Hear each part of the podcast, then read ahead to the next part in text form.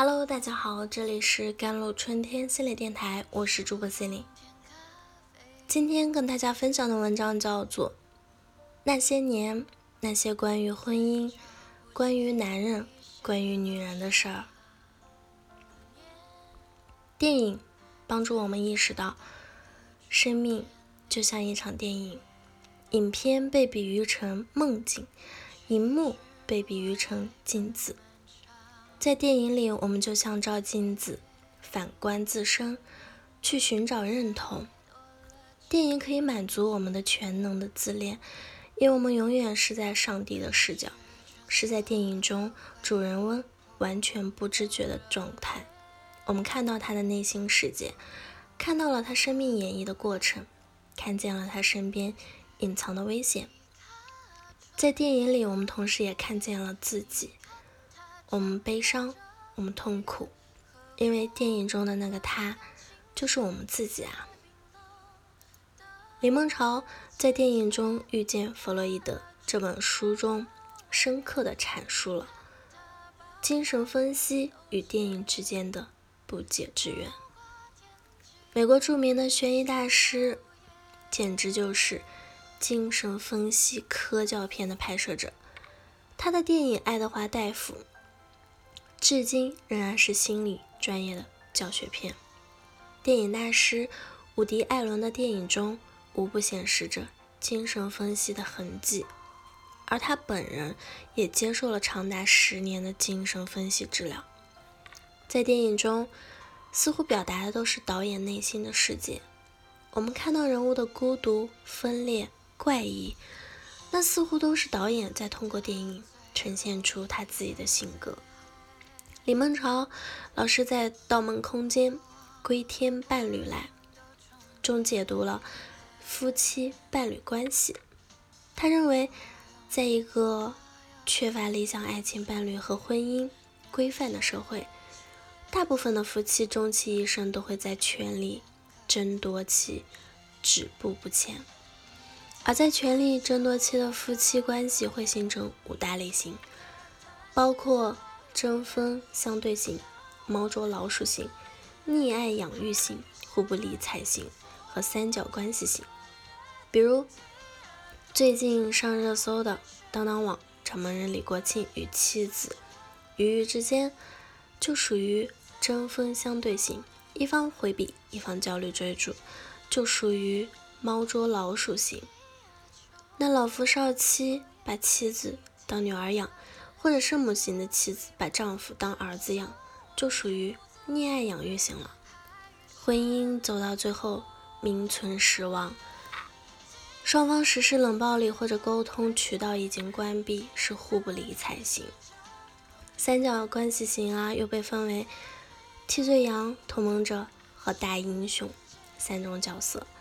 孩子可能成为夫妻冲突的替罪羊，或者某一方会拉着孩子站在自己的阵营，成为他的同盟者，或者把孩子当作家庭的拯救者，唯有孩子才能拯救这个婚姻。在集结号男性的终结和复归中，李梦潮认为男人不是天生的，而是社会创造出来的。传统文化中，男人是类似集结号啊、亮剑啊或者士兵突围中的硬汉角色，他们要勇猛、坚强，不怕牺牲，不怕痛苦，保家卫国。现代工业社会中，男人要拼命的工作啊，赚钱养家，否则就不是一个成功的男人，一个不负责任的男人，甚至于不能算一个男人。但当男人将所有的精力都投入到赚钱的事业，以满足日益增长的消费欲望时，缺席的丈夫与缺位的丈夫就应运而生了。心理学有一个公式，缺席的父亲加焦虑的母亲等于百分之百有问题的孩子。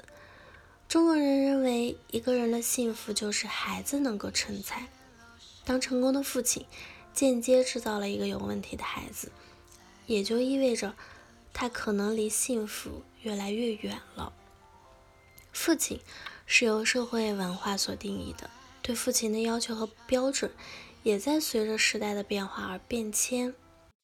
过去的父亲是一家之尊，孩子不可以反驳父亲。现在的父亲更多的会跟孩子平等的交流，尤其是在孩子成年之后。过去孩子可能是家庭的附属物，父母可以随意的处置孩子。今天如果父亲虐待儿童，儿子可能会受到法律的制裁。父亲的缺席直接导致了家庭的解体，所以美国出台了一系列的法律和道德手段来挽救父亲危机，用于支持健康婚姻和负载的父亲。在穿普拉达的女魔头中，我们看到了一个霸气有着男性力量的女人，在阳光灿烂的日子里是一位丈夫缺位的女人，而在公民凯恩中，凯恩在登上他权力顶峰的时候，犯了一个男人都会犯的错，英雄难过美人关。他投入了一段婚外情，至此他失去了名誉、仕途和家庭。他之所以有这样的选择，是因为潜意识中为了满足母亲的欲望，因为这个女人走进他的内心，恰恰是母亲去世后，他在哀悼母亲的时候，而母亲幻想自己能成为一名歌唱家，婚外恋上的这个女人恰巧可以在大剧院的舞台上歌唱。通过电影，我们比男人更懂男人，比女人更懂女人。在电影中学习精神分析，或许是了解自我的另一条路径。好了，以上就是今天的节目内容了。咨询请加我的手机微信号幺三八二二七幺八九九五，我是森林，我们下期节目再见。